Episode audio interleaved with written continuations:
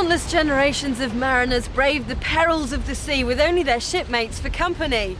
But thousands of years of isolation changed in just a few short decades when in 1897 the first radio communication was sent over water across the Bristol Channel.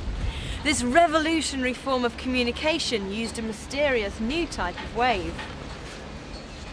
In the early years of the 19th century, people like Michael Faraday and Joseph Henry were doing experiments with electricity and magnetism and showed that the two were linked. Then in the 1870s, a Scottish scientist, James Clerk Maxwell, showed that they were really just two parts of the same thing. And he showed that electromagnetic waves could exist, transporting energy from place to place via electric and magnetic fields. It was only after his death that Heinrich Hertz produced these radio waves, and not until the 1890s that Marconi showed there was a real use for them. And indeed, radio waves are now the basis of our whole communications industry. Radio seemed like magic. It could send messages fantastic distances between continents and beyond. To do that, radio waves must obviously be very different to sound waves. I mean, I can't shout to America from here, but I could send a radio message. A message that would be carried by electromagnetic waves. There's a link between electricity and magnetism. In fact, a changing electric field generates a magnetic field, and a changing magnetic field generates an electric field. And that's what an electromagnetic wave is. It's a self-propagating, changing electric and magnetic field. Now, whereas a sound wave is longitudinal in that the oscillation is in the same direction that the wave travels, an electromagnetic wave is a transverse wave. The oscillation is in one direction, but the wave travels in a perpendicular direction to that. And that's rather more like these water waves.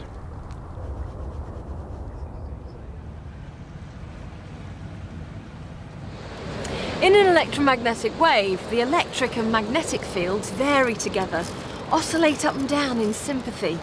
You can't see it, but energy passes from the electric field to the magnetic field and back again. A radio transmitter sends out oscillating electromagnetic energy into space like the ripples on a pond or the waves on the sea. The energy in a water wave can travel across the oceans. Well, the same is true of an electromagnetic radio wave, but it can also travel out across space. Although electromagnetic waves travel in a similar way to other waves like sound waves or water waves, there is one important difference. Now, water waves require a medium to travel, that's the water. Sound waves also require a medium like air. But electromagnetic waves don't require a medium. They can travel through empty space, through a vacuum. And that's why we were able to send and receive radio messages to astronauts on the moon. It's one small step for man, one giant leap for mankind. For Marconi, getting a message across the Atlantic was the equivalent of talking to the moon. His transmitter was set up down the coast here in Cornwall at a place called Poldhu.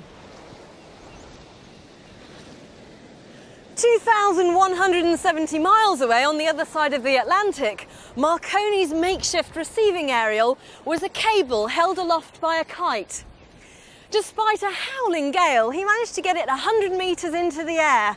And to everyone's astonishment, except Marconi's, it worked. England spoke to America wireless for the first time on the 12th of December 1901. And the rest is history. There was a strong push to get radio at sea because of the total isolation of ships. It was probably more the merchants and the owners who wanted it than the captains, although there was obviously many reasons why a radio would be useful when you're at sea, uh, in emergencies and etc. But many captains resented their loss of independence. The moment radios were effectively available, then the owners could issue commands at any time of the night or day and tell the skipper what to do. But it also meant that wives at home could listen in for the first time to the messages their husbands were sending. I've got it fixed up in the kitchen and I can listen to all the gossip. He'll even say to his friends sometimes, can't say a lot today because I think we've got ears. and uh, but on the whole, it's it's it's nice to actually listen to, even if it's the other fishermen and not not Neil, that I can hear. It makes you feel closer than you perhaps were before.